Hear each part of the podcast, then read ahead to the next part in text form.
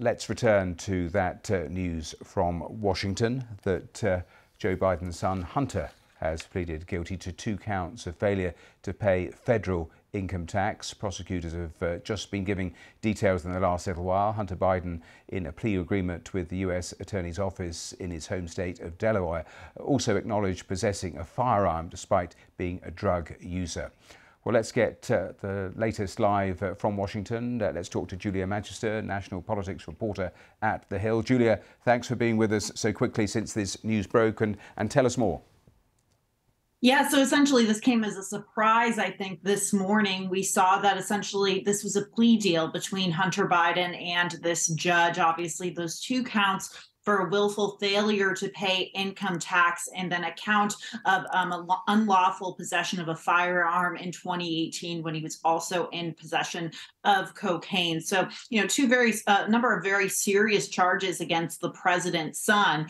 But, you know, as we're learning, it seems like with this plea deal, Hunter Biden likely will not have to go to jail now. So, you know, he's been spared that. However, we're already seeing reaction really from Republicans in Washington, basically calling this a sweetheart plea deal, wanting to look more into this. The former President Trump, who himself is under investigation for a number of legal issues, is posting on Truth Social, you know, slamming Hunter Biden over this. And of course, President Biden and First Lady Jill Biden put out a statement saying they love their son, they support him, they're going to be with him as he rebuilds his life, but they have no further comments. So this is all just developing here and, you know, comes, I think, as we're seeing these 2 parallel stories emerge. Obviously, there was a court date set for former President Trump's trial and the classified documents case that was set this morning. And this is all, you know, playing out in the shadow of the 2024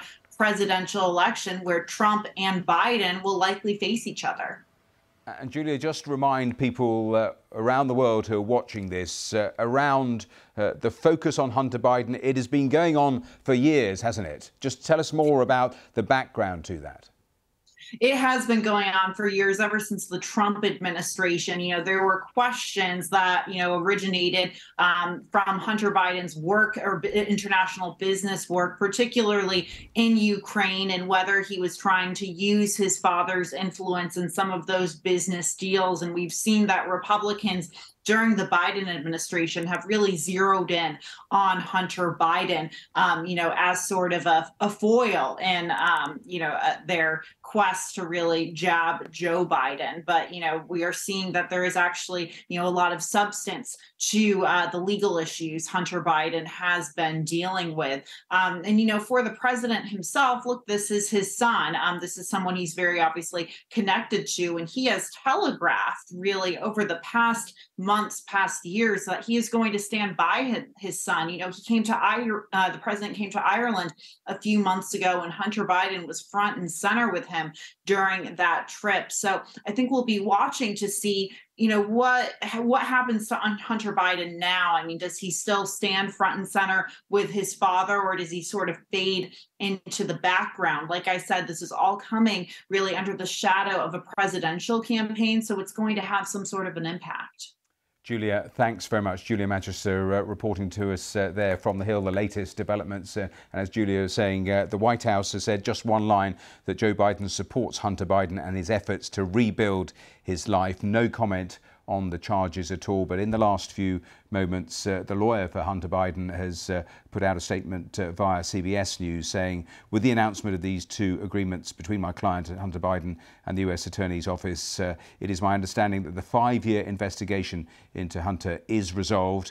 Hunter will take responsibility for 2 instances of misdemeanor failings to file tax payments when they were due, and also a firearms charge, which will be subject to a pretrial diversion agreement and will not be the subject of the plea agreement. And the statement ends, I know Hunter believes it is important to take responsibility for these mistakes he made during a period of turmoil and addiction in his life. He looks forward to continuing his recovery and moving forward. So that a statement from Hunter Biden's lawyer.